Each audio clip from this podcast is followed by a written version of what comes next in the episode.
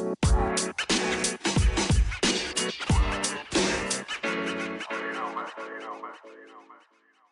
God, that kid has Down syndrome. This meeting is being recorded. All right, welcome into the Three Guys Talking Ball podcast. We've got episode 46, Come here, Andrew baby. Bonnet episode for uh, you Bison fans out there that know know who he is. We'll get into that game a little bit later here, but oh, Broncos just scored here. We're recording this Monday night. Uh, released October 20th, 2022. Broncos up 10 nothing with about a minute and a half left in the first quarter. As we said, Bison blew a really good opportunity. Minnesota had an extended bye. Iowa still didn't score a touchdown. Michigan handled Penn State. We had Tennessee, Alabama. That was incredible. And then on the NFL, the only team that won was Ethan's team, the Vikings, five and one after a uh, were able to beat the Heat and the Dolphins. The Chiefs season are is they're rolling along. It was a tremendous game. Hopefully, we'll get to see that one again. And then the Cowboys, I well, it was a fun. It was fun while it lasted. And then we'll preview the upcoming weeks. We'll talk some baseball. The Dodgers, dead. Braves, dead. Mariners. No, none of you. Okay, there you go, Ethan. Out boy. We're- I mean, we looked like idiots last week. If you listened to last week, my Yeah. God, you, you thought you think we'd be playing like opposite day. Yeah, exactly. Hey, well, you tell know, you and- what hey, not to do. Especially remember if you were following my bets that I post on TikTok. Don't do that. I only got one right. And, Hey, and one of them was a lot thanks to you, you guys. Minnesota six and a half. Yeah, that's a lock. Hey, and, and, and, and my defense, I did not think Illinois was going to play their injury report like hockey. Lower body injury. We'll we'll see if DeVito is going to play or not. You looked like Um, Jesus out there. I mean, You, for, you can't tell me that was a high ankle sprain. My ass. yeah, that's nonsense. I mean, looking at that replay, you would have thought he's done for three to four weeks, and the Illini season's over.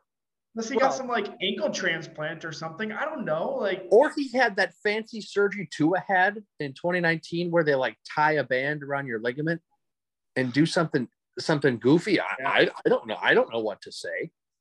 But Well, that's and- another reason why I don't bet because I can look like a fool and at least not lose money when I look like a fool. yeah, win some, you lose some. You got- just got to gamble responsibly, like like what's happened Sunday. I was I was down so bad Saturday. I didn't even bet any NFL games on Sunday. So you see, gamble responsibly. You'll be okay. And back to the Gophers. You know, we were talking about DeVito like he was gonna be like he was Danny DeVito, great actor, probably not a great quarterback. Turns out Tommy DeVito's a pretty good quarterback. pretty solid. Illinois Yeah. is pretty damn good. And Illinois, yeah, we they uh that inflated record. I guess we'll find out. Uh, they've got a couple more tough games coming. I know they play Michigan late in the year, and right now it's Purdue and Illinois atop the Big Ten West, just like all of us predicted. Hey, can I say something here? The fact that I have to live in a world where Illinois and Purdue are the two top teams of the Big Ten West is not a world I want to live in. This is I mean, an honestly- absolute joke. Coming from a Gopher fan, it's it's better than Iowa, Wisconsin battling out at the top. Like they'll This get their isn't one year basketball. relevancy and then they're gonna go back. It's fine. I want to see I want to see that December through March, not September through November. It's not basketball season quite yet. Can I at least get another 4 weeks? Well, and then and then and then we can talk about Illinois and Purdue. well, well, Grant. in- In Illinois' case, though, for basketball, it's about November through February. Which I'm fine of because Brad Underwood is a giant prick, and I hate everything to do with Illinois basketball. They're just awful people in that state. It's true. And if they ever got a solid, competent coach with Chicago two hours away, that would be the it, it, it's criminal that they aren't better. Well, you know, Illinois is such a hole of a state. These high school kids probably want to get out of there anyway. This So even true. if even if they had John Calipari, they'd be like, "Yeah, that means I have to live in this state. I'm going to go to Kentucky or North Carolina or Kansas I I- will I- say state." Underwood's gotten better relationships than the, the tall, skinny guy before him. John He, Groce, burned yeah. every- yeah, he burned every bridge in that city to Illinois. yeah, you're you're you're right though. Underwood, he's been the best coach since Bruce was it Bruce Weber? Bruce Weber. Yeah. Okay, Yep. yeah. Took D Dee Brown to the final four. Dee Brown, Deron Williams. Deron Williams. I think Courtney Lee was on that team. That was a heck of a team. Were they were undefeated going to that championship game, right? No, they had one loss. They lost to Ohio State in like the Big Ten championship. okay, okay. But we'll we'll we'll go back to the football game. The Gophers out of a bye. Extremely flat. The defense was just Swiss cheese, and Ethan had sirens going by, and that's where he is right now. I All right. was- Second, was second that a- guy this week just got shot across the street. oh, He geez.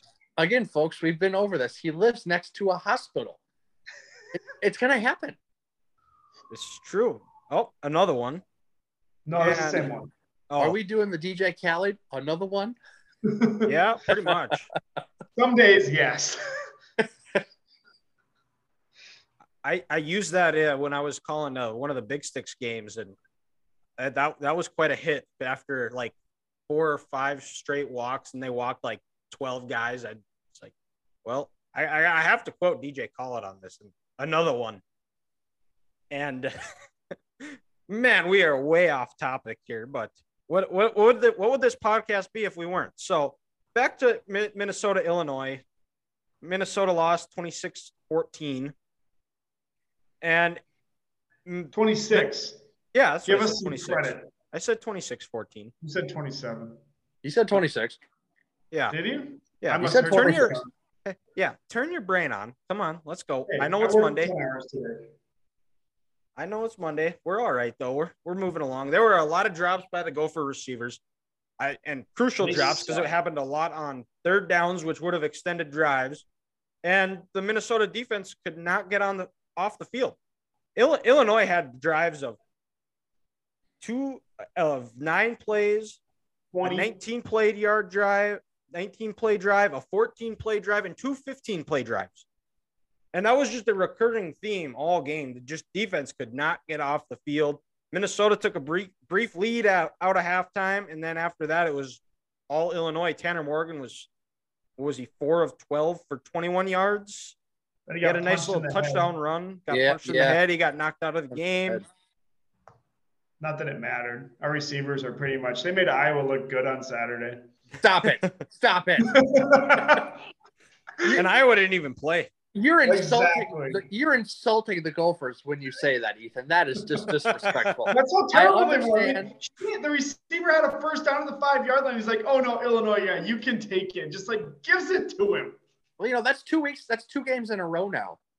Same Um, guy. Same guy that did it too. Can, can we take a scholarship, get him off the team?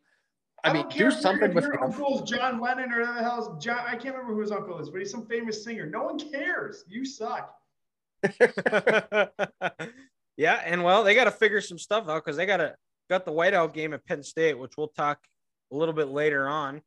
Go down to the FCS. NDSU dominated the first half against South Dakota State in the Dakota Marker game. Thought this was going to be the game that the Bison bring the marker back.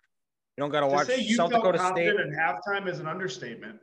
Well, I halftime was I wouldn't say I was confident about four and a half minutes before halftime. I was feeling very confident because Yes. yes NDSU was up 21 7. They were rolling. They just hit a big play from Cam Miller down to Braylon Henderson for a 41 yard play to get down to the six. And then this ref makes an absolute joke, horrendous, horseshit call I've ever seen trying to get make it about him and make sure that he knew that he would get some airtime. Cam Miller throws a dart, pulls it out, and does the bow and arrow. And the ref somehow thought it was a throat slash or something. The explanation was garbage. And they get pushed back to the 21. And then the next play, and this is also this is was a horrendous play call, is they bring in their backup Cam or Cole Payton, who's hasn't really thrown a whole lot this year. And he throws it into double coverage, interception. Game flipped after that. South Dakota State took momentum. They outscored the Bison 15 nothing in the second half. NDSU 16. or 16, yeah. 16. Yeah, 16. 16. And- that one right. And uh, the offense went seemed like really conservative. They forgot they had Hunter Luepke. They just did not look good. But to the defense's credit, they bowed up. They held them to field goals when they had to. And that's been a staple for NDSU throughout their their runs have been field goals aren't going to beat us. And if the offense just shows a little bit of a pulse in the second half, they win this game. Or and, and this has been a theme kind of this year too, because in Youngstown they didn't score. And it's just I, Indiana I'm not State, it even sounded like they didn't really. They scored 30, but it sounded like they damn near gave that one away too. Well, and are they scoring in the second half, or are they starting hot starts and just kind of fade? it, it's hot starts fading. It's been the opposite of what we're used to seeing an NDSU team. And it was their their tackling was okay. The linebackers, there's sounds like they're gonna get Cole Wisniewski back. Uh, he's gonna be a big, big present. They definitely missed Eli Mostaert, who's an all American D end who's not gonna be playing the rest of the year because of uh he's out for the year. And they they did a good job of keeping Gronowski in check. He only had 21 yards rushing, and 14 of them came on one play. Uh, he didn't even throw the ball that great. He only had 150 pass yards, uh, but couldn't stop the run. It's like Davis looked like a freak in the Yeah. limited video I saw. Davis had over 100 yards. Am- Amar Johnson went had 12 rushes for 89 yards and a touchdown. And uh, TaMerik Williams had a big game against Indiana State. He had one rush, and then he had a couple of catches. He only touched the ball three times. Hunter Luepke was only in one play on the final drive. I don't know what's going on there. I don't know if he was hurt or what, but he's your Walter Payton Award winner going away. That that seems like a guy you should probably put on the field in a when you're down late in the fourth quarter, but that's just me. And and and the receivers for the Bison, they they probably had the as a unit, they had their best their best game to date. DJ Hart had a four catches, 59 yards and a touchdown. Zach Mathis had another good game, five catches for 53 yards. So the receivers are coming along and they're going to need it to step up because Phoenix Sproles announced today, right before we started recording, that he's entering the transfer por- portal. So he's what not going to be a part of shitty time to do it. Like what? well, I because he he was out the last two games. He only played in four games, so that way he can. This was his last year, so So he's he can almost like redshirt this year essentially. pretty much, yeah, similar to what like Kelly Bryant did and did back in Half the 18. freaking SMU team right now, I think. Yeah, exactly. Hmm. but yeah, th- th- this Bison game and and this this one stings. This one for sure because it felt like they had it, and you're just not used to seeing a Bison team blow a two touchdown lead ever. And this, I hope. I, I usually am not a fan of rematches, but I hope NDSU plays them in Frisco again because they're gonna whoop their ass. You heard it here first. So I guess two questions or two two statements here. One, number one, when was the last time, guys? I'm being serious. We saw the Bison blow a 14 point lead in the Fargo Dome. Uh, I do have an answer for You that actually. I want to say it was it was when we were in college. It was It's 2015 UNI or against South, Dakota. South Dakota. Yep, yep. Was No, that when but- Carson broke his broke his wrist? That, That was when he broke his UNI wrist. game. Yep. No, no, it was South Dakota. Was it Oh, South he came Dakota. back to the UNI game. You're right. No, that was the game before. Oh, was the game before? I thought he broke his wrist. there. Okay. You know, he No, broke it no. against South Dakota because actually, you know, Dylan, not to bring back mad ba- bad memories for you, but That, that was, on the, field same, there uh, But that was also the same day, wasn't it? That Michigan Yep. and Michigan State had that infamous today. That was muff today. punt. It That was, was today. today. Yes. That, that's right. You didn't What respond to great my, my message in the in the in the Instagram chat about that. oh, I'm so I haven't even looked at it yet. Oh, okay. That's, why. That's gonna be great. I can't wait to watch that now. yeah, because I saw it and they're like on this day, you know, seven years ago, I was like, Haha, Dylan's gonna love this. But Yeah, still, well- seven years without blowing a lead like that at home, it's unheard of. or ever. or ever. ever, That, ever. that, that, as far as I can remember, may, I it, mean, it- it had to, it, it- it has to be because I can I can point out all the NDSU losses from 2011 to now, and that's the last time I think where they blew a blew a two touchdown lead. I But think also, that's I- legitimately the only loss I remember from being at NDSU is that. South But then Dakota also, one. Well, Well, they you know, only they- lost twice when we were there because Well, it you know, was, it was Jake- against uh, Northern Iowa in the Unidome, and then that one. Oh, and And then- Montana. they lost to Montana too. yeah, that- that, but the that game game, was- yeah. that, that, that game was after we were out. right? What's Wasn't that? that game in Montana? That Yeah, game that was a week was. week zero I'm the Montana only Carson game we senior year. lost at home. When Yeah, I at home. there Oh, was yeah. Yeah, yeah. yeah. They only lost three times when we were in school together. School. Yeah, and then you know, like when I was still living there, because you know I lived I lived in Fargo through till spring of seventeen. The only other home game was that James Madison won in the playoffs. Yep. Yeah. Yep. And so But then also, I think it just shows how dominant and kind of how spoiled this Bison fan base has been. very true. Where we're talking a 10 year run where they've lost two home games and, you know, people blow 14 point leads, unfortunately, all the time, where they've done it one time in 10 years. It's just, it's remarkable how dominant this team has been and how, you know, the culture and the standard that this program has. Because normally when they get up 14, uh oh, pack your bags and, you know, send the visiting team home because it's going to get ugly. Well, you want to even know what's crazier is they've since from 2011 to 2013, and then I believe in 20, 2015, no, 2014, the playoff game against Coastal Carolina was the first time they gave up 30 points in a game. which is incredible. And it you I I'm pretty sure, and I don't want to do it now, but the, I think you could count on one hand the amount of times NDSU has given up almost almost one hand, close to one hand, or just one hand. How many times they've given up 30 points in this run? It's it's only like six or seven times. I was going to say, I feel like that game in Montana might be one of them. That one, that was the first one they lost where they gave up 30 points. what about Joe and James Madison beat them? That, that they put up some points in that game.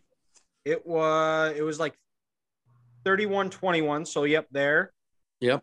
And then I against Northern Iowa in Northern Iowa, they gave up Was that 30. was that 14? Was that Carson's No, only no, loss at first Nope, start? that was 20 to 3. Okay. And then when else was it? Oh, uh Eastern Washington in 16.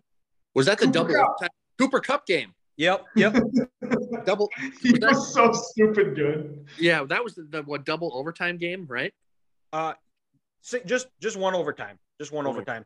The week before it was a double overtime game, but but it exact you're exactly right. And I, I I was probably saying some things I shouldn't have acting emotionally because I, I was frustrated. But at the end of the day, the their season is far from over. They still have everything ahead of them. They've got they've got a bye week this week to get right. Then they got Illinois State, then Western Illinois, two teams they should beat. And then they've got Southern Illinois, UND, two good good teams who South Dakota State has to go play this week. And I would not be shocked because UND is a very tough place to play. And in the 2021 spring season, and you can make of that what you will, that was South Dakota State's only loss until the championship was in the Alerus Center. Why why is the Alerus Center such a hard place to play? Is it just dingy and there's not Yes. much atmosphere? Um, Well, so it it is. It can. They don't have the following that NDSU has, which well, it's a hockey it's a hockey town. yes, and I I, I that makes me a little bit worried because you know who's coming to town in hockey this week for the Minnesota. yeah. Yeah. So Number Minnesota. one, Minnesota gonna beat the shit out of them.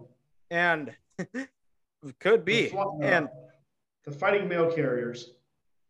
and uh the it yes because and UND's just really good at home. But like when that place is loud, like against when the Bison went up there last year, Jeff Kolpack, our one former guest, he said that, and he got a lot of heat for it too.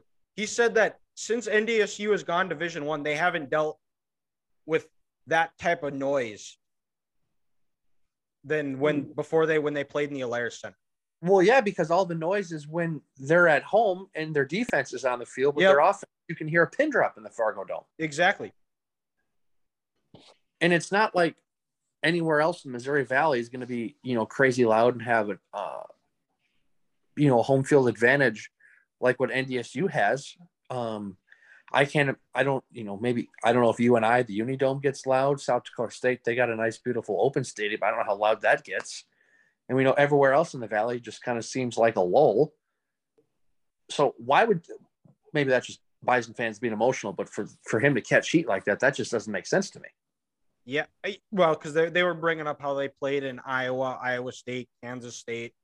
But, oh, but the okay. way, but I, I, I, I, and I agreed with him. I, I, I could believe that though, because if you've ever been in the Alerus Center, it's just a big metal building. It's basically a Quonset because it's just metal and it just rattle. It's not, the, it doesn't have the steepness that the Fargo Dome has, but it, it, it just rattles.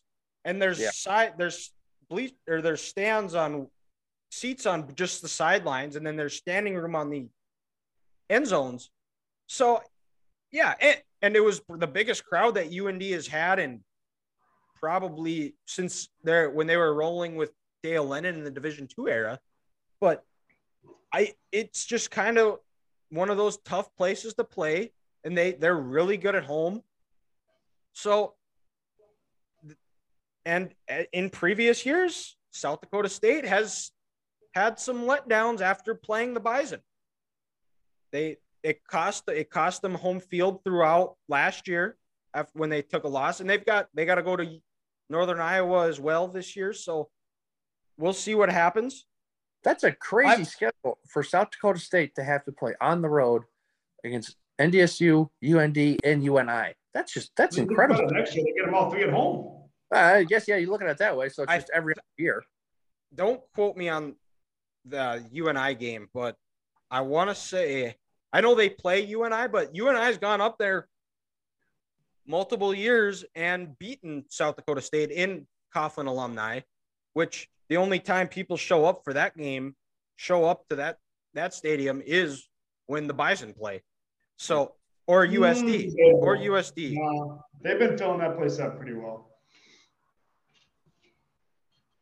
Yeah, when you watch it on TV, it doesn't look like it. But Visitor side's not very full, but their stands are. let's see here. They sold out the South Dakota game. They were about 80% this year, but bef- previous years, it hasn't been. And they've got, oh, and I was going to look and see what the, uh, yeah, no, they have to go to UNI. So that's, so, and UNI is down, but that's still a tough place to play. And who knows, that might be you and I's playoff game for the year. So, We'll see. Bison Bison went out and take care of business. They should be the two seed. They only dropped they dropped the four right now, and they're behind Weber State and Sac or Montana State and Sacramento State. So I and I don't know if they play each other, but Mont, Montana State has Montana still. Sacramento State still has Montana. So big games. We'll see.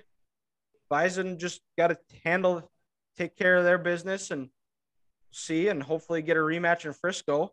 Mhm. We'll move over to the to the Big Ten to some happier times. Michigan took care of Penn State 41-17. Whoa, jeez. You guys see that? We are. Yeah. What the hell? Did you Oh. almost break a chair? Or No, a ghost in your somebody- house? Somebody threw a peanut butter and jelly sandwich at me.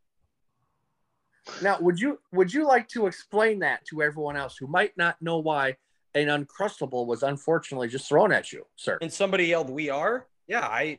So at halftime, Michigan, as as most people know, Michigan Stadium has the famous one tunnel, one way in, one way out. So sometimes things can get a little bit cluttered and clogged, and it happens where teams are walking out or walking in at about the same time. And Penn State was a little bit slow getting into their locker room, and Michigan was coming up, and things start being said, and apparently, Penn State fans or Penn State was throwing peanut butter and jelly sandwiches at the Michigan players. Now there, there's there's a lot wrong with that because peanut butter and jelly sandwiches are delicious, and this one was a this one was a strawberry. Are you guys uh, strawberry guys? Or are you grape guys? If you if anyone likes grape peanut butter and jellies, they they definitely need to reevaluate themselves and figure it out. Like that's ridiculous. Well, consider myself being reevaluated, Mr. Price. I like Well, you're kind of an idiot, so I that's dumb. well. and you're just and you're just figuring this out, sir. No, I know, but this just makes you even. It, it makes me sad. Well, Oh. I, I like I like Bofa. Bofa. Yeah, both of these nuts. I got him. what the hell is this guy talking about? Gotcha. We are five. Talking about Well, but hey, Uncrustables, talking to these Yeah. nuts type I- jokes all of a sudden. Hmm. Like, I will say I will say this: strawberry and grape, you can't go wrong. But if I prefer, give me the grape jelly. Yep. it's atrocious. And You're atrocious. like I said, I like I like both. Michigan took care of Penn State. Game got a little bit close, a little bit. Some people might have been nervous. Sean Cliff, Michigan would- uh, had some struggles in the red zone, settling for two early field goals, and then they got in the end zone, thirteen nothing. And on a third and short, Sean Clifford broke a 62-yard run down to about the three, I believe. And that was their best run of the day. And then after that, they took them four plays to get three yards perspective. And then the next possession, on just kind of a weird play, and I actually thought that the the ball hit the ground and bounced up, but it actually bounced off a shoulder pad up into a Penn State defender's hands, returned to pick six. All of a sudden, Michigan is down 14 13. Michigan gets the ball, and they were moving the ball throughout that whole that whole game up to that point. They go down, they kind of run out of time. Settle for a field goal 16-14. Then that happens. Penn State has their best throw of the day by throwing some PB and J's. Mhm. Michigan comes out of halftime. They give up a field goal down 16 17. Then Donovan Edwards breaks a 67 yard run. And after that, it was smooth sailing from there. And then uh, right after that play, Michigan gets a stop. Blake Corum then goes and breaks a 61 yard run. So at that point, it is 31 17. The defense completely shut down the run game. They limited it to 111 yards rushing, and 62 of them came on one play. And it was it was a dominating performance. Realistically, the game probably could have been about 55 to 10, but I will take a 41-17 win over a good team and a team who only gave up 399 yards rushing on the year. Michigan ran for 418. It's the only hope I have going into this game next week for the Gophers. Penn State's rushing defense sucks. Well, they they it it wasn't until this game Michigan exposed it. Well, because they finally played a real team. Yeah. Well, and and, and uh, they've they've had some decent wins. They beat Purdue on the road game one, and then I know Auburn isn't what They're they're terrible. Auburn's not not, good. good.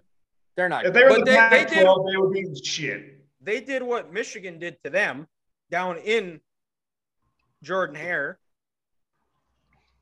And so eh, Michigan, they're they're rolling. They go into a bye. They've got a big one next week against a team they haven't beaten in a couple of years, against a coach they haven't beaten in Mel Tucker. I know they're struggling, but this is going to be Michigan State's Super Bowl, so Michigan has to come ready, and they can't afford a letdown coming out of a bye, especially coming out of a bye. That's what I said too last week. Hopefully, it works better for me than you. You would hope so. well, You in a second one? No, I haven't finished it yet. Okay. dude, but uh, you know those uncrustables. They're so small, and inflation has killed them. You can easily smash two or three in a setting. They're, it's not that Man, I hard. bet you could get one in one bite. I haven't tried that, but uh, that would be like a cool one bite challenge. I, We I might have don't to do that next, next week. I don't think I could chew or swallow. I might choke myself to death, but hey, it's worth a shot, Hey. right? It's for it's for the Wow. podcast. It's for the people. Well, and I didn't even buy this. Somebody came in and threw it. I don't know what happened. It must have been Sean Clifford because it looked like a pretty bad toss. Yeah, that, you're probably right. not not wrong. But no, but you know, Dylan, I think you're right. You look at this Michigan schedule in this season, you get a bye, you get yourself healthy, you get your mind right. As long as you don't have a letdown, you know, you're not only trying to play to beat beat the crap out of that um Ohio, you know, that last week in um November, but you're also playing for bigger and better things, which is, you know, the college football playoff. And who knows with the way things are shaping out this year, we could have a team from some conference who maybe only has one loss, but can can still still sneak in. Oklahoma Uh, State. I don't think that that team is Oklahoma State, but I'm saying like a team yeah, like they play in the Big Twelve, so it, it if it, if it's not in if- the SEC, it won't doesn't matter. I'm saying Oh, a team li- like I'm looking ahead here, but I'm saying a team like Michigan or Tennessee or Georgia, where if you only have one loss in the regular season, you finish 11 and one, you get some other teams because it doesn't look like the Pac-12 is going to get anyone in there. The ACC's only hope is Clemson.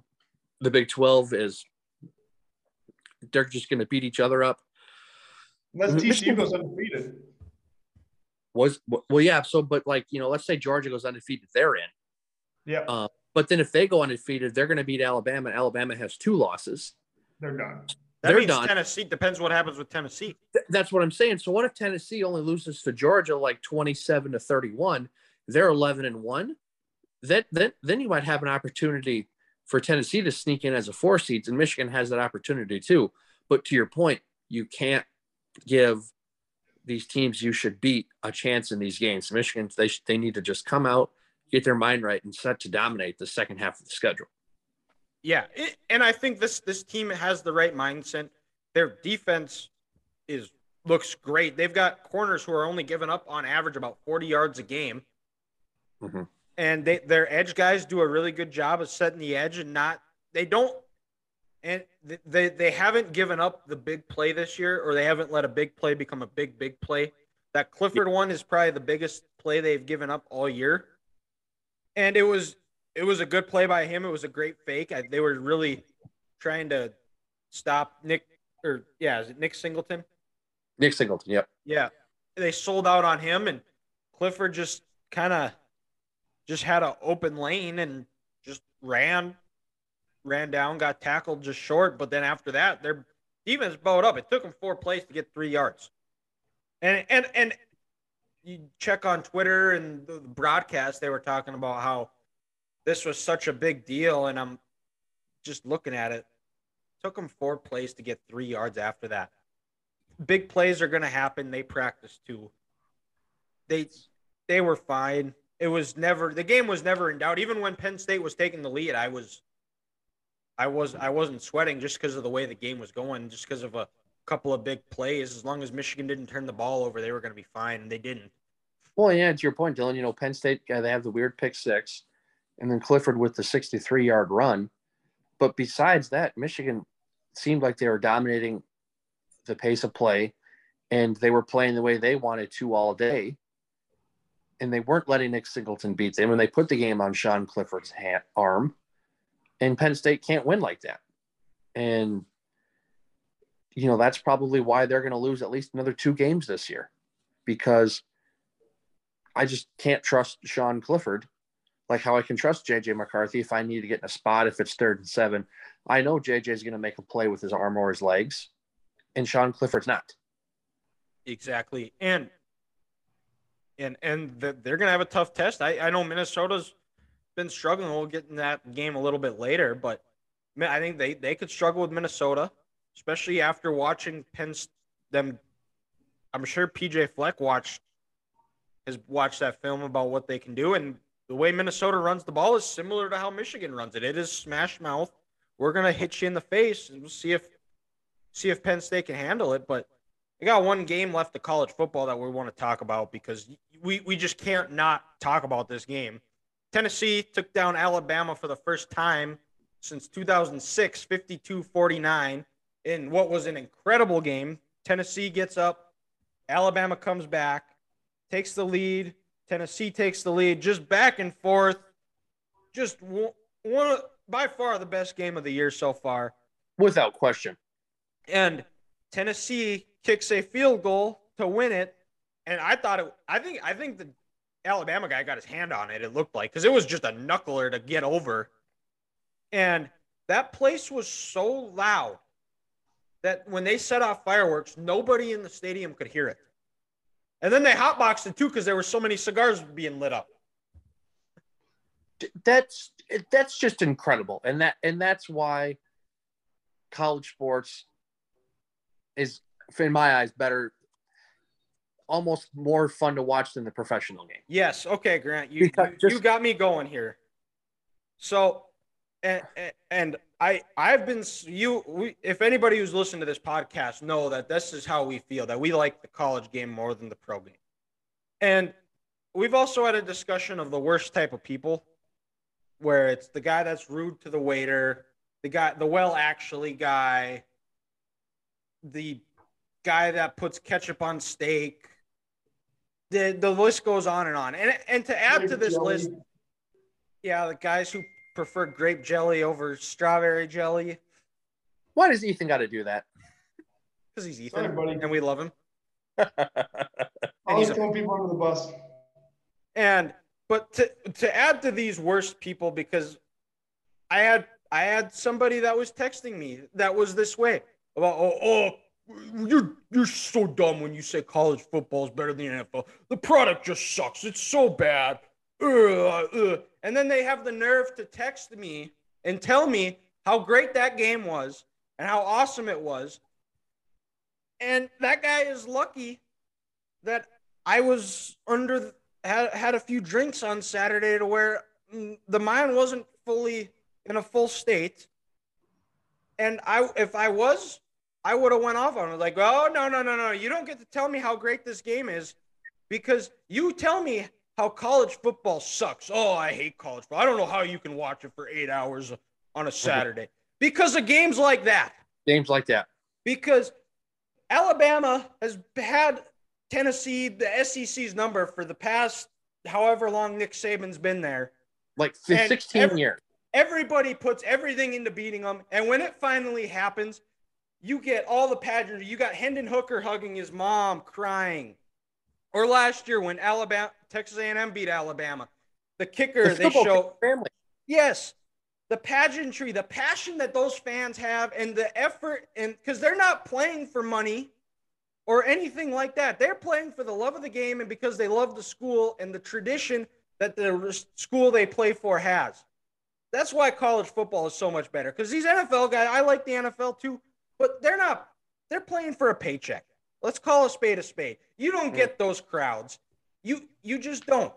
And I don't want to sit here and listen to NFL's better than you snob try to tell me how great it was. Yeah, I know. I watch college football every Saturday. There's usually one similar to that that happens every well, and week. Then, and then, Dylan, to add to your point, how Tennessee had 16 years of built up aggression um, and just frustration coming out in this loss. The same could be said last year when Georgia beat Alabama in the title game. I saw a video it was like a two it was a three minute video of clips of georgia fans going through just the pain in the suffering and the losses they've had since nick saban's been the head coach at alabama the 2012 sec title game getting embarrassed in 2015 in athens when they were a top five team. The 2017 title game with DeVonta Smith, the 2018 SEC championship game where they're up and they blow it and Kirby goes for the fake punt, the 2020 COVID year, they're up by two touchdowns in the second half, and then Henry Ruggs just goes off, losing in the SEC title game last year. And then when Ringo got that interception, and he gets into the end zone, and you see that Alabama player destroy that Georgia player at the five yard line, but the Georgia player got up and he knew they were national champions. That's what makes this game so great. You have 10, 15, 20 years of just aggression and heartbreak that comes out in an instant and you don't know what it's going to do. Those Tennessee fans didn't think, hey, you know what? let's tear down two goalposts and throw them in the Tennessee River after this game. that just it just happened organically because this college game is so great, and it was it was so it was so fun to see. And this is what college football needs. College football needs some new life, some new blood in there, and if we can get Tennessee into a playoff, if we could get like a TCU or something in there, that would be just wonderful to see. Because we can't keep having these same teams over in the playoff over and over and over again. It was just it's like Aaron Rodgers said. How can you not be romantic about football and Saturday? How could you not be romantic about Knoxville, Tennessee, and Rocky Top? it just means more. Mhm. And you we could go down a whole list of games of where of where where that that of what we just described. We, that, that that that's a summer podcast we can do. Hell, hell, Utah this past Sunday when Yeah. they're playing this Saturday when they're playing for their two two two teammates who passed away last year. They come back and they go for two. Kyle Whittingham believes in his teammates and his quarterback, and they get it. And they get the stop, and Salt Lake City goes crazy. It's fantastic. Exactly. It just means more. This uncrustable is delicious. because it's strawberry naturally. I mean, you put you could put pretty much anything in front of me. A good chance I'm going to eat it. so this is just great radio. You guys can hear me chewing. I'm sure it's going to sound great. I don't And hear. we can go to the. We'll we'll move over to Sunday and make those snobs happy. I guess talk some NFL football. And the Vikings first game of the day of our teams, in what was a just a very weird, unusual game. It just felt like. I think the Vikings had. Thir- there was like I think they said it was 15 drives in the game, and 13 of them were three plays or less. They had 10 punts. Yeah. And it was just that kind of what we talked about that heat was going to play a factor. It was a 30 degree difference on from compared to the Dolphins sideline to the Vikings sideline. So does that just have something to do with um where the sun is. The the sun is okay? Yeah, that that makes a lot of sense. And the shade with Mhm. Hard Rock and Yeah. how they they designed it like that. Yeah. Yeah, Gophers bench or Gophers. Vikings bench was like 120 degrees. Yeah. Yeah, the Dolphins was what ninety degrees. Yeah, Yeah. like 85 or something. Yeah. Jeepers. And the but in the way the kind of the theme for the year the Vikings has been, it's been find a way. They found a way. Ugly but effective. Yep. They were able to they were they shut down the run and they they made plays when they had to. Dalvin Cook had the clincher. It looked like he was back playing for Florida State running against the Hurricanes or Michigan in the Orange Bowl in 2016. It, both in that same stadium. that yeah, that's what I'm saying. Yeah. And they're they're 5 and 1. They got a bye week. Next game time they play, I'll be there. So, what, uh, Ethan? What, Ethan, Grant? What were your guys' thoughts on the game? Well, you kind of mentioned it. It's just they made plays when they needed to, and that's what really they've done all year. It's very opposite of last year, where when there seemed to be a play they needed to make to win the game, it, it never happened. Or that, or the defense couldn't get a stop. Where in this instance, like the defense has got to stop almost every time they've needed one. I mean, yeah, that you can say they blew the big lead versus the Bears. You know what it is, what it is. But they made the play when it mattered the most, and that's been the difference between last year and this year. I mean, they could easily probably be one and five right now but you can be a Florio and call him a it was like a puff cake or something like that at five and one, whatever the hell he used. But they're making the plays. I mean, it, who gives a shit how you win? You're winning the games right now. You have a two game lead in the division. The Packers honestly looks so lost right now. Like this division might be on ice by by Thanksgiving or before. Well, let's let's not get ahead of ourselves. We we were talking about this the, the college Minnesota team, and it's it's gone a little bit pear shaped since then. So I'm just I'm just looking out for you, E. I'm not No. worried. We're, we just got to take a game, take it a game at a time. Take it a game at a time. Man. But I, I, I'll say this, guys. I the uh, the mental the mental toughness on this Vikings team is different than in years past Yep. because you know, like we talked about last week, those last two games against the Lions and the Bears, the Vikings would find a way to lose. Well, you know, under the past regime, they would have found a way to lose this game on Sunday. You know, you give up over 400 yards, you're on the field for what was it? 36 minutes. The Dolphins, the Dolphins had the ball. You punt 10 times. You know, um, Skylar Thompson comes out. He starts the game. The Vikings, you know, can't get a gauge on him. I mean, Tyreek goes for 170. Jaylen Waddle went for over 100 yards. Gesicki found the end zone. But, you know, Za'Darius Smith, had, well, he had two sacks. Um, I, I'm drawing a blanket on the guy's name, but the second year player from Pitt, he had another two sacks. You know, five Jones. sacks. Yep, Jones, thank you. Um, two interceptions, you know, as a team, opportunistic when they needed to be. And in a four minute setting, when you need Dalvin in that running game to carry you, Dalvin has a jump cut and he breaks it, and you get a two touchdown lead. Yeah. It's Yeah. just like I said last week, guys. It, there's there's no style points in football. As long as I score more point points than my opponent, I'm happy. Mhm. Five Forcing and one. three turnovers, and you don't turn the ball over. turnovers. You're, you're gonna Going- win a lot of games. going into a going into a bye with a new regime, you got to think these starters didn't play in the preseason. So essentially, these first three four games were the preseason, and you have two games out here right now. You know, good, good things could be coming this Vikings team's way if they just continue on this path. And like what we talked about all year before the season, we needed this pass rush. We needed Neil Hunter. We needed Za'Darius Smith. Well, guess what? They've delivered so far. And there's another team in this this division uh, to our east who's probably thinking, you know what? I wish we had Za'Darius back on this bad back because you know he was he was the leader on that Green Bay team when he was rolling in 19 and 20. He he was cooking and he can lead a team and he's doing it so far. You hope he stays healthy. You hope this Vikings team can, can go down the same path. But I like this mindset and I like where this team is going because they're not folding when they would have before.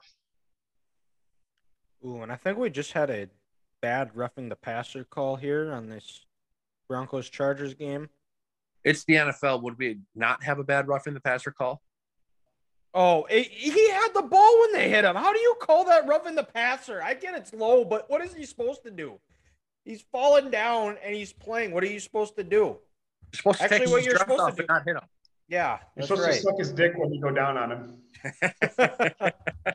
Pretty much at this rate. God knows Sierra's not doing that.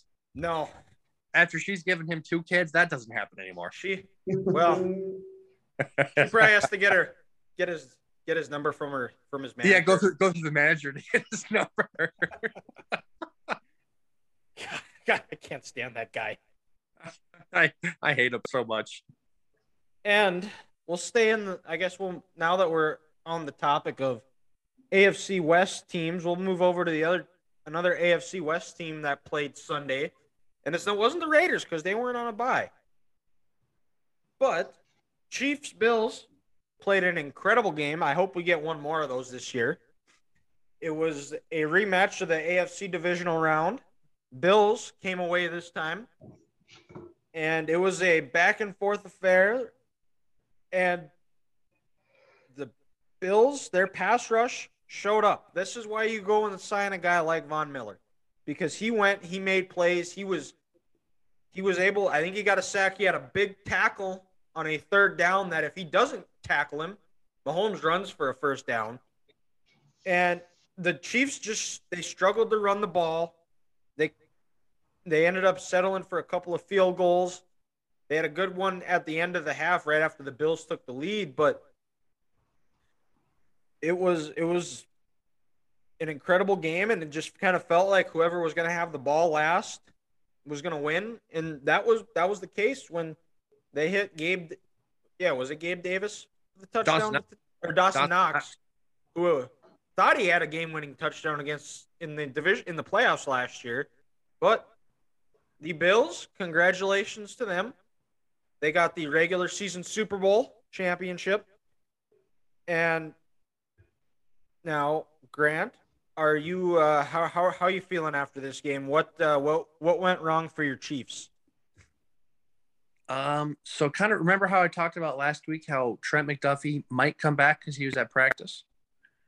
Well, Trent did not play. Your rookie first rounder from Washington, and Rashad Fenton, uh, your you know third year corner from Louisiana Tech. Uh, no, from South Carolina. South Carolina, I want to say, he also didn't play.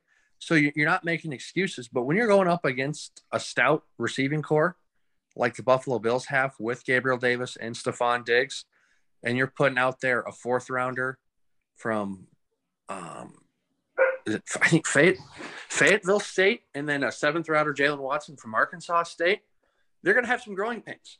And, you know, the Chiefs, they made that adjustment in the first half to bring a little more pressure to get to Josh Allen to get him off his spot. And it was working for a little bit. But then the Bills countered and they said, all right, well, if you want to bring this pressure, we're going to go one on one. Our vets on your rookies. And their vets just made a couple plays. So, you know, that's kind of, that's kind of a bummer. But you know what? A good growing experience, you know, for this Chiefs team. And then also just, um, you know, a couple, you know, p- offensive penalties, you know, a couple holding calls, a pass interference call on Travis Kelce. Juju had a nice you know, first down reception that went for 20 yards, but then he got called for an unsportsmanlike. So you're gonna, you know, that that's stalls drive. And then what did he do again? He he he caught the pass, went up to Bill's sideline, was tackled out of bounds. It looks like when he stood up, he had a little something to say to something someone on the Buffalo's That's bench. right. That's what it was. Yep. And then he almost kind of threw up like like the deuces, like a peace sign or something with his a hand gesture. So, combination of the hand gesture and what he said, um, Mr. Official did not like it and threw the 15 yard unsportsmanlike penalty with that. And then also, but you know, he mentioned the Chiefs got that 60 yarder before half. They also missed a 51 yarder to start the second half. Yep. So at the end of that game, it, it could have been 24 23 instead of 24 20. But, you know, you can't, you know, missed kicks happen you know, it, it's part of the game. So, you know, for the Chiefs, the big thing is they just they need this secondary to continue to try to grow and get better, you know, as the year goes on. Because we knew that was going to be a weak part of this team this year because they rebuilt it. But then also, you know, having Willie Gay being out, so this was his fourth game being suspended. Uh, you know, he's he's the energy, he's the juice to this defense. And you look at these last two weeks, teams were able to run the ball a little more up the middle and feel confident because he wasn't playing. So I think having him back um, through the rest of the year will will be a benefit for this defense. And you know, when you have Spags coaching, your defense is always going to start out a little slow, and by middle to the end of October and November, that's when they kind of get rolling a little bit and they're feeling better. Um, so you know, all in all, you know, it stinks that you lose, but Buffalo's got a hell of a team. Yeah, the Chiefs, and back and forth. I mean, the game was tied after the first quarter, the second quarter, and the third quarter, and the Bills took the lead to win it with a minute four left on the clock. Yeah, and they, and they had a chance to win. It was just they had a chance I, to win it, and I don't even think it was a bad. I think it was just a bad. It wasn't a bad. I guess you could say it was a bad decision by Mahomes to throw that, but I think it was even a better better play by Poyer to come off that guy and then just well, jump was, in front it was, of it. it. It was Johnson or John. I thought it was Poyer that got the interception. It was it was number seven. Okay. Yeah, you're yep. right. Yeah, yep. Number seven, Johnson. He just he made a whale of a play. He was reading reading Patrick's eyes, and then also Milano was in his face. You know, Von came off the edge and made Patrick get off his spot, and then Milano was spying on him, and he came in and he said, "Well, if Patrick's going to run, I'm going to take him out." Patrick had to drop the arm angle, didn't see Johnson, and Johnson made a hell of a play. So, yeah. and to my point, you know, the Bills, they have those two linebackers in Edmunds and Matt Milano. Matt Milano, most underrated player in the NFL. He's fantastic. But if the, you know, Willie Gay can come back healthy for the Chiefs, I'm not saying him, and Nick Bolton and him are going to be like that. But if you can get that second um, difference maker who can play with speed on your defense at the linebacker spot, that's only going to help. Um, and you know, Gabe Davis did what he does best. He destroys the Chiefs. Uh, and um, it was just you know all in all it was a good game so you, you, wish you could win but you know what the bills won in the regular season last year and the chiefs took them to the playoffs so i mean we'll see but i remember in the middle of the second quarter getting up to fill my water bottle up during this game and i said both of these teams will be 12 and 5 and 13 and 4 at the end of the year and more than likely one and two at the top of the AFC. And then also, um, this is two weeks in a row now for the Chiefs that Andrew Wylie has been an issue at right tackle. So that'll be something that I think you need to watch going forward if they try to get a new a new new player in at right tackle, or if they maybe have someone over to protect him a little more to chip chip your edge rusher. But then also, one thing I would love to see is this: Clyde Edwards-Helaire to actually break a tackle. Oh no, not e- not even that. Um, to do what the Rams did last year, acquire a player in the middle of the season. Carolina fired Matt Rhule. They lost on Sunday. They're probably going to have a whole organizational change. Give up a first round pick in this upcoming draft. I know it's going to be in Kansas City and the people love to have a first round pick, but go out there, trade for Brian Burns, and get a veteran pass rusher. Because Buffalo got Von to get after Patrick. Well, now I think the Chiefs they need to add another piece in addition to Chris Jones. Frank Clark's having a good year. Uh, Carlos Dunlap. You need another person to get after the quarterback. So I'd love for them to trade a first round pick this year and maybe a two or a three to get Brian Burns because it's going to take a lot to beat this Buffalo team, and they're a good team, and they're a good team, and they're a fun team to watch. Yeah, for sure. Two best teams in the AFC by far. Unfortunate, Chiefs got tripped up, but Like what Chris. Jones did on that third down sack. you got it. That a boy, you're you're paying attention this this episode. I'm I, look at you. So, and they and they and they got a big one this this upcoming weekend. And before we get to that, talk the Sunday night game. Cowboys 17, Eagles 26. Cowboys, it looked like a Mike McCarthy coach team. Come out sloppy, boneheaded plays. Had a bad feeling about the game when at the end of the first quarter it was 0-0 at that point. The clock's kind of running down. They could have taken Eagles could have taken it to the quarter. They walk up. And everybody everybody and their mom knows they're not going to be running a play. They're just going to try to go with a hard count, try to draw them offside. And what do you know? Dante Fowler jumps off sides. And then, of course, Eagles score, go up 7 nothing, interception, 14. But to the Cowboys defense credit, they bowed up. They were able to keep them in the game, keep them. What was my notes fall down? And keep the keep the defense was able to keep them in the game. They they were able to make it make them settle for a couple of field goals. And the offense found some found a rhythm. They found some groove late late in the first half. They were able to get a field goal right before halftime, go down, score, or get a stop, then score. 2010, then make it 2017, and then the Eagles, which a good, which is a sign of a good team, is when they they they're kind of on their heels. They go and they go down and score, lead a great drive, make it 26-17. Cooper Rush throws his third interception of the game. After that, the- Dallas was able to get a stop and then miss a field a long field goal, which you can't blame. It, it's a 50 yard field goal. Those those are going to happen at times, but I I was I was okay with the way they played. I feel confident. I feel a lot better than most people would think because then you see their little fake tough guy head coach Nick Sirianni brag and how they barely beat a team with a backup quarterback who threw three interceptions and actually played like a backup quarterback. So I think when the Cowboys and Eagles play again, I like Dallas's chances. Sounds like Dak is going to be back against Detroit this week. But you, Talk you about can't it. turn the ball over three times and tr- expect to win, especially against a good team like Philly. Oh, for sure. You know, like I said last week, um, for them to they've been winning perfectly with Cooper Rush in. They're running the ball well. They're playing good defense, but he's not giving possessions to the other team.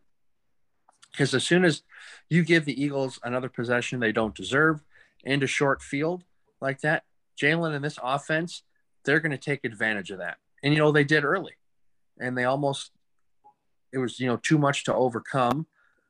But you almost thought there was a chance maybe when Lane Johnson went down that Micah Parsons or Demarcus Lawrence could make a play, maybe get a strip sack, and then you know give Dallas a short field and they could maybe get a chunk play there. But you know, just it wasn't it wasn't enough. But still, to be sitting four and two, you know, Dak is out.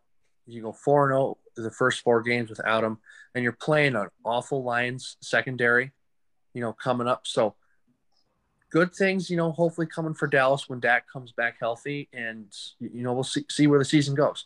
But again, there's no harm in being four and two, you know, after week six and playing on the road in Philadelphia. Exactly, and, and they actually ran the ball. I thought, well, I think you're seeing you're seeing probably the best Zeke we've seen since probably 2018 year, and I mean he looked good running the ball. Pollard looks explosive. They they found a running game, but it was almost too little, too late at that point. Where mm-hmm. if they would have been able to do that from the jump, who knows? It might be a different game, but they'll be fine. I got the Lions this week. We'll preview that in here in a little bit. We'll uh, we'll go over to do some MLB talk. Dodgers, like we said at the start of the show, dead. Got to feel. They've got to feel like they completely blew an opportunity. 111 wins, biggest run differential in the league and just blew it 3 1. Padres get to play the Phillies. That game's going to be on, well, by the time it's Thursday, well, the first two games will be over. And the Braves dead. The Phillies are finding a stride. And as you guys can see, I'm wearing my Indians. Oh, Rick Vaughn. I'm just breaking everything. Yeah, breaking stuff left and right over here, kid. Oh no, not not breaking. This desk is solid as a rock. I built it with my own hands. And are we sure it can be solid if you built it? What's that? Are we sure it can be solid since you built it? Are we uh, sure? Yeah. Grant, you forget. I own a house now, so I know all the handyman stuff. No, you when don't. I say I know all the handyman stuff, I followed the, the directions. We're not talking about furniture. And I also I blew out my sprinklers this weekend too. So homeowner stuff. You you guys wouldn't understand. Another weird flex, but go on. I mean, good for you. you know, good, good good for you, kid. Thank you. And the the Mariners, you could say, I guess they got two two games in that stadium. Uh, 18 yeah. innings, one run. Second uh, second game of the postseason that went four, 14 plus innings with only one run scored. And we've got well, the Indians are in a rain delay. Postponed. Indians Oh, did they announce that it's postponed to tomorrow? Postponed till I think 4:07 a.m. tomorrow. Yankee Stadium went three hours without a single update for the fans, and I told them to get their ass out. That's you, ridiculous. 4 4:07 p.m. You mean right? Not 4:07 yeah. a.m. Okay. Yeah. You said a.m. I was like, ooh. Sorry. Yeah, we're going late night. Late night, late morning, early morning, early whatever morning. you want to call it. Yeah. But early afternoon, early morning, yeah. But Paper. This this is going five like us both. I know Ethan and I, I don't remember Grant if you predicted that or not, but this game, the series is. I just I remember I picked the Yankees. I don't know if I put a limit on the series or not. Okay. Uh, but I said four, I, so that's close. Did I say four? You said four. I did. I said Indians oh. in four. Okay. So, so that was uh we got which will anytime a winner go home at Yankee Stadium that that should be enough to draw you in. And I this uh, I guess we could preview what we think is going to happen. Padres Phillies. I like the Padres in this one. I think they just have they're clicking. They're playing at at playing the best baseball they've played all year at the right time. They've got a good bullpen, good bats and that's always a deadly combination in the postseason. It helps. And I, I think, on the other hand, I I'm going to continue to roll with the Phillies just because ever since you know Joe Girardi was fired in what May or June, they've just been on this mission, and for them to kind of dominate the Braves the way they did, and with the way the city of Philadelphia, they're feeling good. They're rolling. The Eagles are six and zero. They're. I just. I just kind of think it's the Phillies' time. You know, it's the first time they what won a playoff series in eleven years, or even hosted a playoff game. So I think. Uh, I just think they kind of got this mojo mojo rolling here towards the end of the year. Okay, well, and this is going to be Bryce Harper's first time in an uh, championship series which is a crazy thing to think of. As good of a player he is, and also Ethan's favorite player. I hate that guy. Uh, but uh, you have to think this uh, postponement sure helps the India, the India, the Indians. We're gonna call them Indians, because um, Bieber's probably gonna throw now. Yeah. Oh, absolutely. He has to. I yep. mean, so I don't know who the Yankees are throwing. I have no idea who they were scheduled to. I thought I saw Gerrit Cole said he was gonna he could have pitched tonight, but dude, you'd be fucking yourself. There's no way. Like you just threw 110 pitches last night. Like 210 pitches yesterday. Yeah, what does he think he's um Madison Bumgarner or something out of, coming out of nowhere? I don't know. Uh, so, or, uh, or Mr. Morris threw like fucking 12 innings in the for the World Series or in the 10. Twins. Uh, yeah, ten. Yeah, 10 yeah. Which, which, which, in some happier times, that things that happened on this date was the the Twins game one of the 1987 World Series was today. Oh, no kidding. Yeah, very fun. Yep, they were showing the. uh I was seeing that on on the old Twitter machine, which was cool. Wish I would have been alive to see that those. That would have been fun. My dad very much enjoyed them. Yeah. Yep. And people bag on the Metrodome, but place wailed. That was the I had I have I have nothing but good memories in that place. I love the sound of it just smacking the bay, just a thud. Yep. and just how loud it got. Just how loud that place yeah. got when it was, it was awesome. I think the loudest I heard it when I was there was when the in 2013 when the Vikings played the Packers on Sunday night and Cordarrelle had the house call to start the game. Yeah, yeah. yeah. Then they got absolutely shit stomped. Yep, pretty much. Only positive thing out of that game. But hey, the game started with an absolute banger. It yeah. did. It was fun. I had some drunk lady behind me as we're all jumping up and down. She's just hammering my shoulders with excitement. I'm just like we're all going crazy, and all of a sudden, whack, whack, whack. nice. And I turn around and I start giving her five two. I love it. But, crazy yeah. things, crazy, crazy things. Sporting events will let you will will will do for you. You know, normally someone's wailing on your shoulders, you turn around and give them a piece of your mind or try to beat the hell out of them. But nope, not a sporting event. We're go, we're cheering for the same team. Let's go, lady. Give me some. Give me give me a high five. Exactly. But back to back to baseball. I think, I think the Astros. I think whoever who it doesn't matter. The Astros, I think, are to roll who either Indians, Guardians, Yankees. Doesn't matter who. I think that they're just too hot. They're going to throw Verlander. He's going to be well rested, and you know he's going to be ready after a poor, poor game, poor game one, showing in the ALDS. Yep. I and I just think the Astros just have too many weapons. Their bullpen solid. They're just the most. They're probably between them, I think this is setting up for a Padres Astros series. I think these are the two most complete teams left. And that I'm guessing what Astros is going to start probably on Wednesday. No, because I'd say third, tomorrow. It'd be well Tuesday. Well, they weren't planning five. on it. I bet they, they have to move it to Thursday. You can't have these guys At playing. Least you you have to give them one travel day. That just wouldn't be fair. Yeah. Because what you uh, do is you gotta yeah, because they're going from New York to Houston, whether it's you know Cleveland or New York, you got to give them one travel day. So I would yeah, just you have to. There's I no would, way they keep it Wednesday. No, I I that's what it's scheduled. And if they do, that's ridiculous. So I bet you they move it to to Thursday, and what they do is they have you know game one tomorrow on Tuesday night, and then so they don't get up 2-0 they should move the other game to probably would they move it to Thursday too, or they just say Um, screw it and have As, them. as of right now, it, that game one is slated for Wednesday, the 537 I on TBS. Give us some time. They'll they'll change it tomorrow. They should. think That's the that's the right thing to do. I don't know if 100%. they've done. I don't know if they've done. they- the- but baseball's a sport where they they don't seem to do that, though.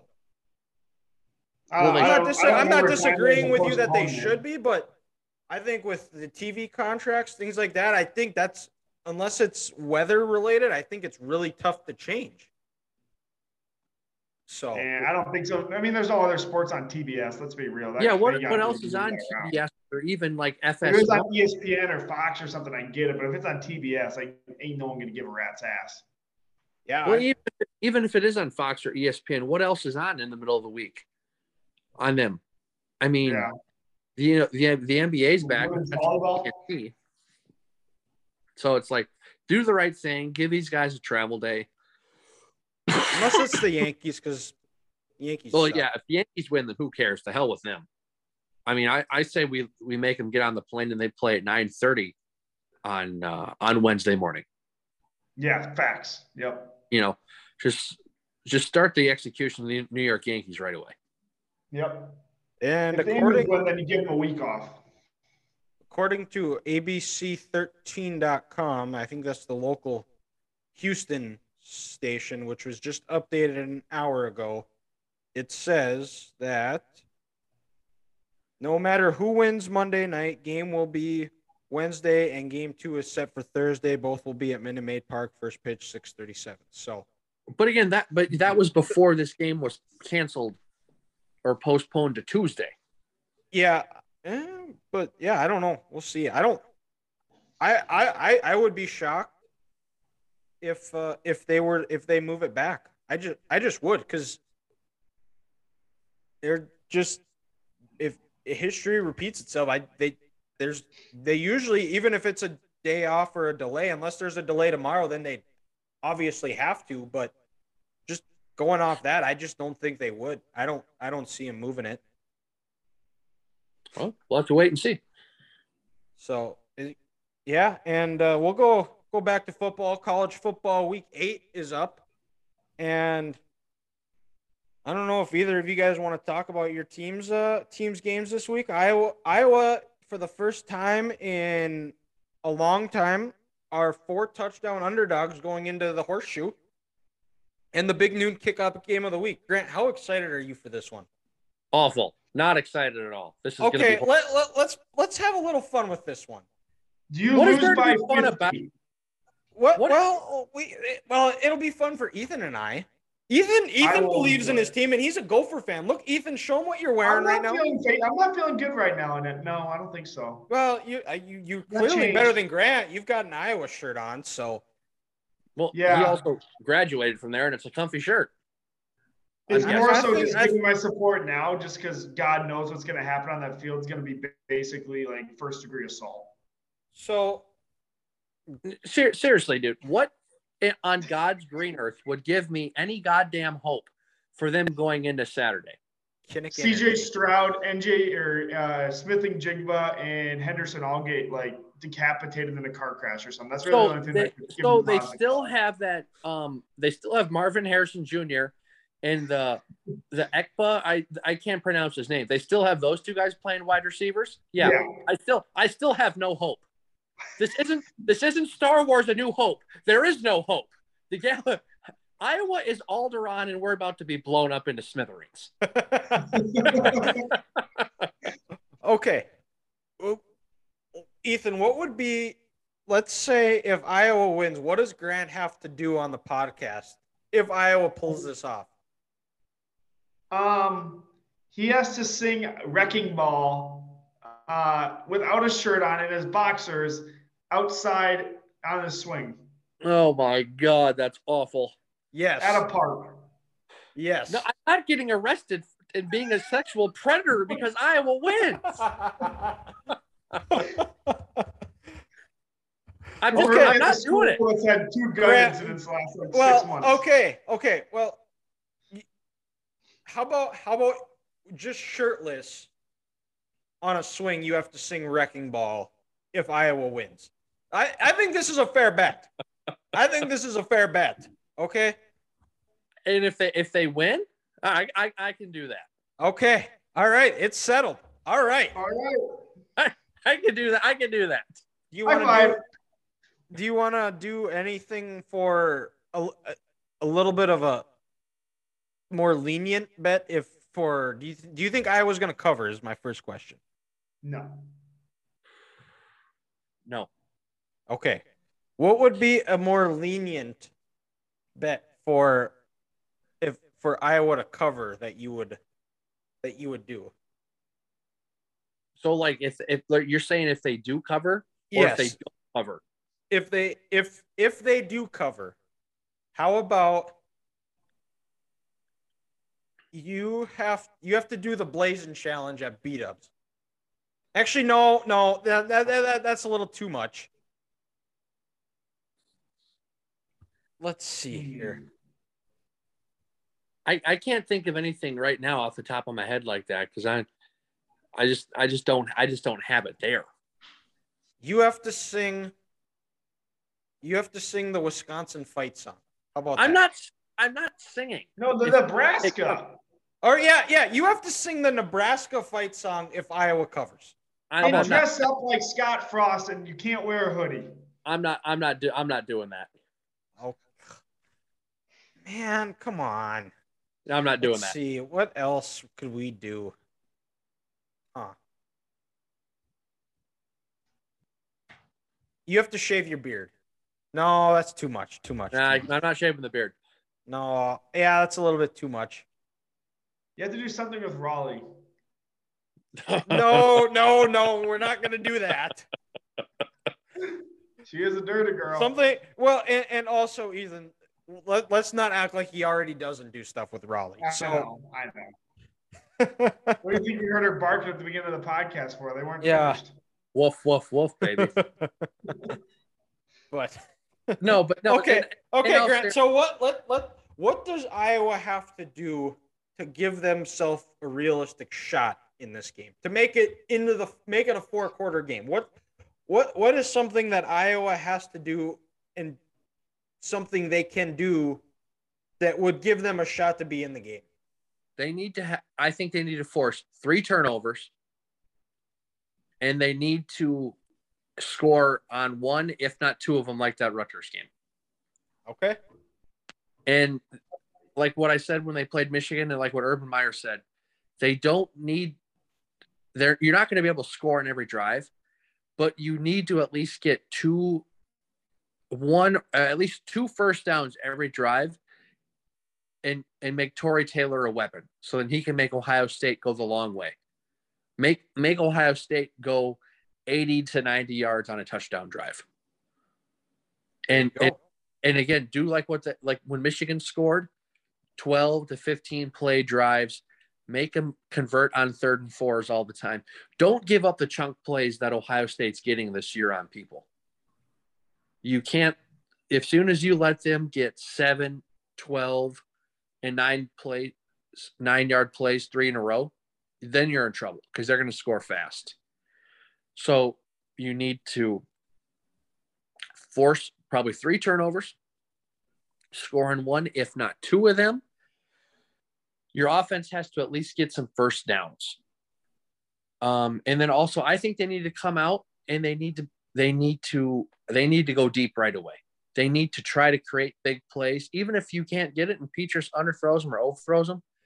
tr- Try to get an Ohio State defender out of place and get a 15 yard penalty to extend your drive. With I that, found you, one. I, I thought of something you can do. what's that? You have to fly a Nebraska flag outside your house for a week if they cover. I'm not doing that because I'm not embarrassing everybody else who lives in this house. Okay. Well, we- I think I think we have Nebraska a and a pumpkin and light it on the front porch. I'm Come not, on, not, be festive, you son of a bitch. not much, not not much of a pumpkin guy. I'm more of a Festivus kind of guy. Um, I It's the opposite of that. I know I'm airing out my yearly grievances, um, and I will be doing that on December 23rd.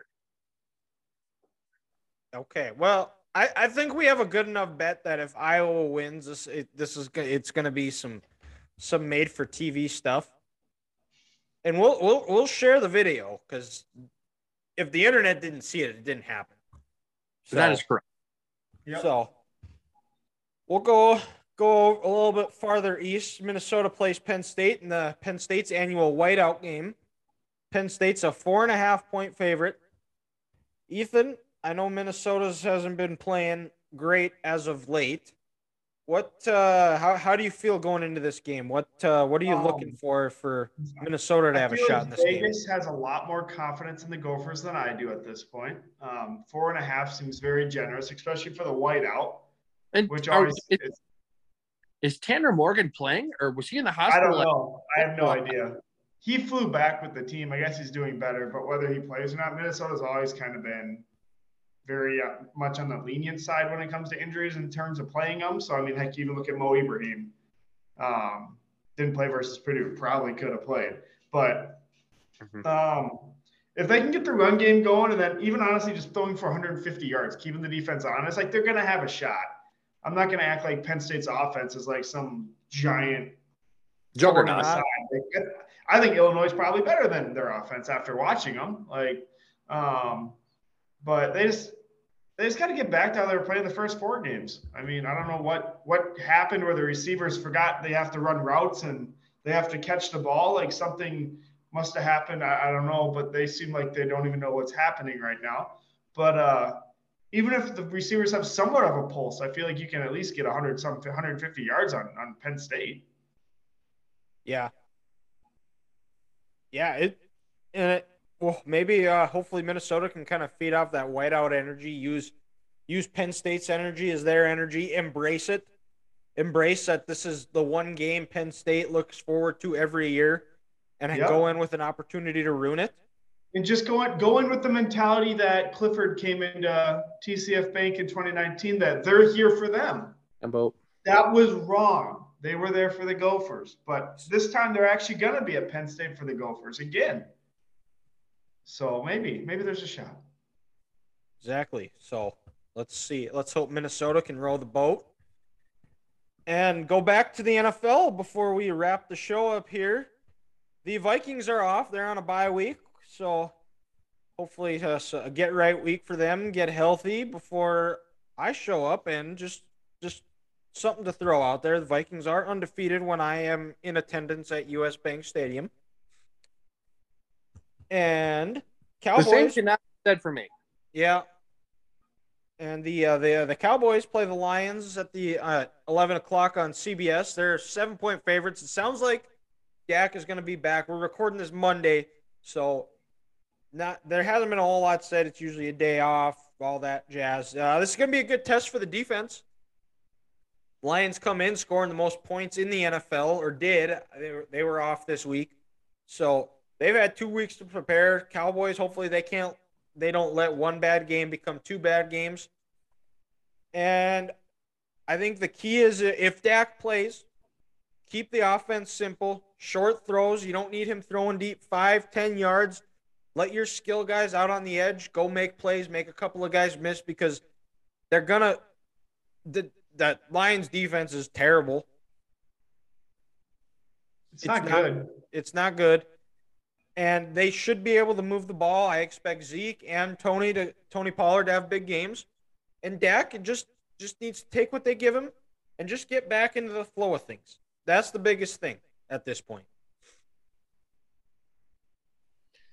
Well, and then also, also, I think this will be the best test um, for this Dallas defensive line going up against a good Detroit offensive line that's kept Jared Goff pretty much upright all year, and which is why he's having a, he's having a pretty darn good year, and it's almost like a small resurgence. So we'll see we'll see what this what this pass rush can do because you know against the Eagles on Sunday they weren't able to get things going until Lane Johnson went out. So again, that that's that's what I'll be looking for the most when you kind of look at the stat line to see how much pressure you know Micah had, Marcus Lawrence, Fowler, because if they can get back to what they were doing, you know Dallas they have they have a great shot at winning this game, and if they can't and it becomes a shootout, oh, who knows what'll happen? you know, after that. But then if and if you get in Jared's face because he's not that mobile, he, he's gonna throw it to your defense once, if not twice a game. That's just Yep. it's just what it's what he does. And then also, it's a great game for Dak to come back playing against this awful defense and that secondary in Detroit. He should feel comfortable. Really, the Lions have only had one pass rush in one half. This year it was when Aidan had three sacks against the Commanders. But besides that, um, they haven't touched the opposing team's quarterback. So talk about a good week for Dak to come back. She shouldn't have to worry about too many guys in his face and hitting that hand on a helmet or another hand and re-injuring that that thumb. Yeah, exactly. It's be a. It, it, I think it'll be a good game. I think it'll be a high scoring affair, and hopefully the right team comes out on top because they it sounds. It doesn't seem like this is a two horse race in the division with the Giants five and one right now. How I'm not sure, but they're five and one. They're they're they're, they're a team that they aren't beating themselves, and it's been a Brian Daboll is probably the coach of the year at this point. Oh yeah, I don't know if there's much arguing about that. No. And Saquon's comeback player of the year. Darius Slay's defensive player of the year at this point. Darius Slay Oh, is yeah. the, him. I'd say him, him or Micah. Yep. And we'll go over to Grant's team. Chiefs Niners 225 game on Fox. That's a rematch of Super Bowl 55. 54. sound- or 54. eh? Sounds like it, there is a possibility of uh, Joey or Nick Bosa and Trent Williams going to be back this week. So something the Chiefs have to prepare for. We'll see. I think if that is the case, we'll see if the Chiefs have improved off the offensive line. And hopefully we get about as good of a game as the 49ers Chiefs Super Bowl was. Well, yeah, and you know, to, to your point, if Nick Bosa comes back, that that's a big lift for the 49ers because just like in that Super Bowl, when Nick Bosa was rushing, he took the two of the weakest offensive linemen and he was playing right end, rushing Eric Fisher all night, and he was using that bull rush to get in Patrick's face the whole night. And who knows if the Niners win that game, Nick Bosa may have been Super Bowl MVP and he he was using that pass rush, the bull rush, excuse me, a lot in that game. And the Chiefs' right tackle Andrew Wylie, what does he struggle with? He struggles with the bull rush and the inside move. So if Nick's over there, he's going to be licking his chops, um, you know, all day to try to try to get after Patrick. And another thing is how do the you know with Willie Gay coming back, how do the Chiefs handle all the pre-snap motion, snap motion, and the Niners running game? because the Chiefs have struggled this year against number one receivers. Mike Williams, Mike Evans, Davante Adams, and Stefon Diggs have all gone off. You know, Deebo, he's not the route runner or the receiver those guys are, but you know, he's a problem with his YAC and Brandon Aiyuk had two touchdowns on Sunday. But those guys aren't what these other number ones are. So it'll be interesting to see how the Chiefs secondary tries to do that and try to stop them but it's all going to come down to stopping the San Francisco running game and not letting their play action um, get cooking. Because once that gets going, then the Chiefs could be in a world of hurt. Because then you have one of the most creative play designers in Kyle Shanahan calling plays, and he's he knows what you're going to run. He knows how to defend that and beat it. So it'll be a good test for this defense going into the bye week after this game. Yeah, and I think the uh, the Niners were looking a little bit ahead of this game where they kind of it was their second game out on the East Coast that they actually I think they, they actually stayed out out there after playing the the Panthers last week and then playing the Falcons this week. Sounds like they stayed out east and it kind of showed that they were a little bit uh, a little bit sluggish, a little bit off. A little and- lethargic. yeah, lethargic, and Falcons were able to come away with a two touchdown victory. And I, I, I think another key too is is the the pass rush for the Chiefs, Dunlap, Chris Jones, Frank Clark, they got to find ways to get to Garoppolo. And Mhm. similar what, what Dallas has to do with Goff is just get guys coming in his face all day and finding him, make him bait him into a bad throw because Jimmy G will give you a bad throw. He's do he's good for at least one a game. And because also, again, they're not the most mobile quarterbacks. like the Chiefs had some good pressure on Josh Allen throughout that game on Sunday. It's just, you know, he's an athlete. He's able to make plays out of the pocket. Uh, Jimmy G, he's not that. He's a little more stationary. Same, you know, same with Jared Goff. So you got you got to keep him in that well, and you got to make him feel uncomfortable. And then you know he's gonna throw it high, and he's gonna you know a pass is gonna be tipped, and then that's when your defense has to capitalize on that. Yeah, and it. I hope it. I hope it's a. I hope it's a battle, and I believe this is a preview of what Grant had as a as a Super Bowl prediction. Am I? If my uh, memory no. serves me right there. You, No? you you got you got the Niners right. If you Okay. remember, Oh, that's right, Bills. You had the Bills. roll, rolling with the Bills. Okay. this year. I really, really like that team, and I think I like the, how the Chiefs have progressed. You know, they're getting Skyy more involved a little bit more on Sunday. Eventually, Patrick is going to hit Mecole on a couple of these deep shots that they would it, get to Tyreek. Tyreek in the years past, in this young secondary, I think the Chiefs are going to be good. But if, if I'm sticking to my preseason guns, I think they're maybe a year away from getting back there. And uh, I had Bills Niners, so we'll see. That's right. I guess that's a good way to end our end end the end our football's part of the show, and we'll kick her over to Grant because you have curveball of the week. I sure do. I sure do, boys. So, um, now the seasons are changing. Um, you know, leaves have changed colors here. They're falling on the ground. You have All your pumpkin spice latte every day. I believe it or not, I do not have my pumpkin Oh. spice latte. I do not enjoy coffee. I'm not a hot bean water consumer. I know that upsets you, but I, I am not. That is not who I am. But again, you know, the leaves are changing. They're falling. The weather's getting cool outside, and I always like to say around these fall winter months, when you're at home cooking, you're making comfort meals. You know, you're putting a chuck roast in in the crock pot. You're making a pan of chili, a chicken pot pie. So I'm just curious, guys, what is your go-to comfort food meal when it gets cold outside and you want to have a nice, nice meal in the winter slash fall months? Because you know the grill's put away, the smoker's put away. What's your what's your comfort go-to comfort food meal at home? I think it's chili for me. I think it has to be. Just Mhm.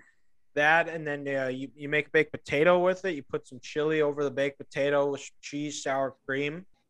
Incredible. But then you get that chili, you make that stuffing. chili. You you also get you also get leftovers for the next four days. True. That is correct. So you- you're Need looking. beans. Beans are good. You know, Dylan, I was going to ask you: Are you in your chili? Are you a heavy beans kind of guy, or do you lay off the beans and you're more, you know, more ground beef and onions and and peppers and and such like that? Oh, you have you have to have beans. It's not chili if there's no beans in. it. I, I guess I meant It- to say a lot of beans or a little little less on the beans because I know some people go heavy on the beans and some people go light. I mean, when I make chili, I just buy a thing of beans and I dump it in. So, so I guess I'd say medium, medium, mediocre-ish, medium. normal, I know- normal I- I- level beans. I know, I know some people they'll put like four or five cans of beans in. Oh, geez. Yeah, Okay, Yeah. well, I've I've also had chili where they've you put pork and beans instead of like the usual kidney beans. interesting. Yeah, Hmm. it it was okay, but yeah, chill. You can't go wrong with chili. Mm, Get cheese, sour cream, hot sauce. I, I like throwing peppers in it as well. Peppers and corn. That always adds a nice touch to it. And then you got meals for the next five days. I, I, I I'm a big fan of soup season in general. Soup season's good. You get and my uh my mom makes my mom and grandma make some ex- phenomenal knoephla soup and vegetable soup. So I also have those. That those are also an honorable mention for me. Mhm. Me and Hannah just made some uh, chicken wild rice soup the other weekend, and it slapped. I love nice. chicken. I love chicken wild rice soup, man. That's so good. God, good. it is so so good. It's But uh, mine's weird. I'm just gonna say stuffing. I don't know. I just I love eating stuffing and in the, in the when it's cold. Like It's just so easy to like Ethan's just walking around in December 12th and he's like, hmm, I think a stovetop. I'm gonna go home and, and have this and There's mul- been multiple times through college. My dinner was just stuffing. like literally you dead dad ass, you just bought a box of stuffing. Yeah, yeah. I like it. Stuffing stuffing is stuffing is a phenomenal food. It is Hands it's down. great. It's One of my kind favorite parts of Thanksgiving. I was gonna say it's kind of uh, unfortunate that people only assume it goes with Thanksgiving meals, It but it would be it would be so good year round to have that. Oh, I It love does. when my mom will my mom will text me, "Hey, we're having we're having ta- turkey. You should come over." So you get turkey, mashed potatoes, gravy, stuffing, sweet potatoes, Ugh. rolls. It, it it's all bad. And and and then the best part is the day after meal Because you with, have so with, much with the bread and the gravy, the stuffing, the potatoes. You all put it on one big. And you have to get white bread. It's the one time I actually eat white bread is with, with is my post Thanksgiving. Thanksgiving, whatever we have turkey meal is. So you're for making some reason it's the white bread. White bread goes better with. I don't know why. It's you're making I don't question it. I just eat it. you're making the Ross Geller turkey sandwich the day the, day the day after. exactly. J- Dylan, legitimate question. Do you make cinnamon rolls with your chili? Uh, my mom always would. God, My mom so always good. would. We would always get them at school too. Yep. Back in the day, Because was yeah, awesome. because everyone I think would assumes cornbread is the majority, right? With, with your chili. down south in the Midwest, there was always cinnamon rolls. All right. Well, I guess I was just growing up a little different because Well- I guess my folks never had they had cornbread, but Okay, I, I have heard that too. you can't you can't go wrong with either. No, no, I I had cornbread yesterday.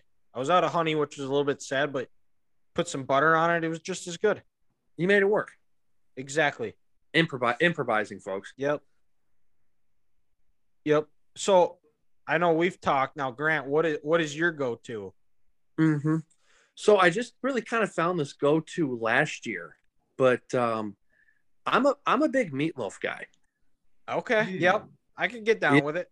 Wait, Yeah. whoa, whoa, whoa, whoa, whoa, time out. Did you just say you to meatloaf? I never liked meatloaf. My my dad always liked to make it. I'm like, this is awful, Dad. No kidding. I I Yeah. well, what the heck? That's just that's kind of upsetting to hear. You not gonna lie. Yeah. How If you- if I said tater tot hot dish, does that make it up for you? I, Well, yeah, I, 'cause tater I, tot hot dish is awesome. I actually had that for lunch today. I can Well, there smash you go. hot dish. That's another good one. Yeah, I mean. We're just listing them off. We're we're we're, we're making meals. We're making a, a menu for people for dinner when they listen to this. But yeah, I again kind of back to me and I don't make my meatloaf at home. I actually I get paid to do it when I make it at work. But what makes it so good is is I take I uh, I take our trim.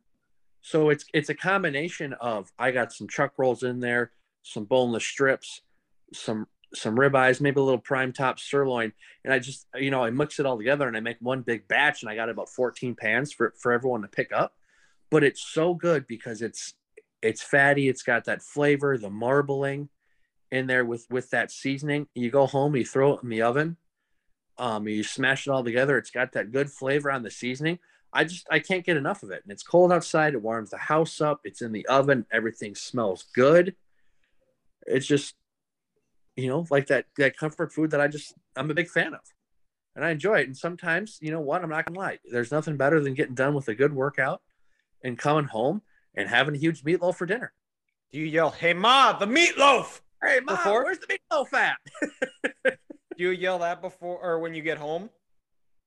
You know, I don't yell it out loud, but I will say it in my head all the time. And when if I'm eating meatloaf, I'm just like, mm, some damn good meatloaf. Ma, where'd you get this recipe at? Where's this meatloaf at? It's goddamn good. Uh, yes. But- so I, there I you feel- go. But yeah, I know, big, big meatloaf kind of guy. All right. Well, there you go. We got. Thank you guys for listening. We got you guys a menu for the rest of the week. So check us out. All our social medias: Twitter, Instagram, Facebook, TikTok. We're on YouTube.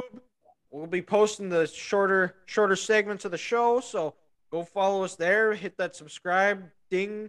Make sure you get that notification so when it's posted, you know. And we will talk to you next week.